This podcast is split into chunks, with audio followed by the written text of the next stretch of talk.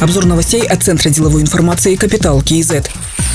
По протесту главной транспортной прокуратуры отменили право налоговиков досматривать грузы на границе. По налоговому кодексу при экспортном контроле на внутренней границе Евразийского экономического союза сотрудники налоговых органов могут только обследовать и проводить инвентаризацию имущества на соответствие данным в товарно-транспортных накладных. Но проводить такие мероприятия можно исключительно в рамках назначенных проверок, которые обязательно должны регистрироваться в Комитете по правовой статистике и специальным учетам. Иными словами, требование налоговиков о допуске к обследованию товаров будет незаконным, если нет зарегистрированного акта о проведении проверки. Подобную регистрацию можно проверить через приложение «Комкор для бизнеса».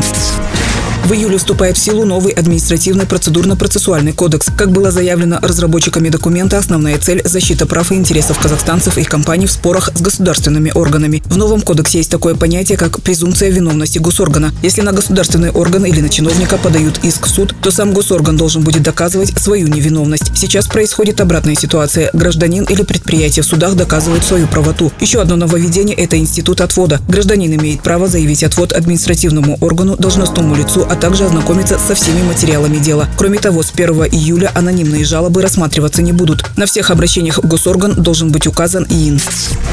Индикаторы по госдолгу соблюдаются и находятся на безопасном уровне. Об этом заявили в Министерстве финансов в ответ на критику счетного комитета. Напомним, ранее председатель счетного комитета Наталья Годунова сообщала, что соотношение госдолга к ВВП достигло 29,4% и превысило установленные концепцией новой бюджетной политики ограничения в 27%. В Минфине отметили, что показатель 27% к ВВП являлся индикативным, установленным правительством в докризисный период, а соотношение госдолга к ВВП не превышает лимит, установленный договором о Евразийском экономическом союзе. Союзе. Это 50% к ВВП и национальным планом развития Казахстана до 2025 года, где также обозначен уровень в 50%. В настоящее время концепция не актуальна, разрабатывается новый документ с учетом макроэкономической ситуации и других параметров развития экономики, заключили в Министерстве финансов.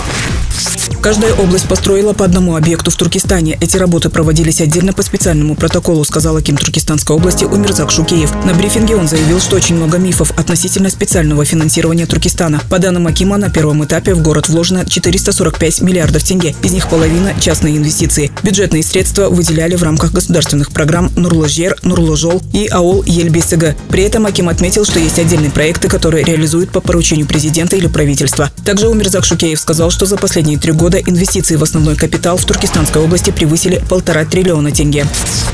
В Казахстане намерены ввести новые стандарты развития инфраструктуры здравоохранения. Планируется построить 20 крупных многопрофильных больниц в рамках государственно-частного партнерства. Из них 4 клиники будут построены при медицинских университетах, что обеспечит комплексный подход к развитию науки, образования и лечебного процесса, повысит эффективность клинических исследований. Об этом сообщает пресс-служба премьер-министра. Глава правительства Оскар Мамин посетил один из таких проектов – Объединенную университетскую больницу при медицинском университете Астана. Медцентр будет соответствовать международным стандартам. В центр входят круглосуточные круглосуточной и дневной стационары, консультативно-диагностический комплекс, научно-исследовательские и клинические лаборатории, аудитории и учебные классы. Проект планируется реализовать в первом квартале 2023 года.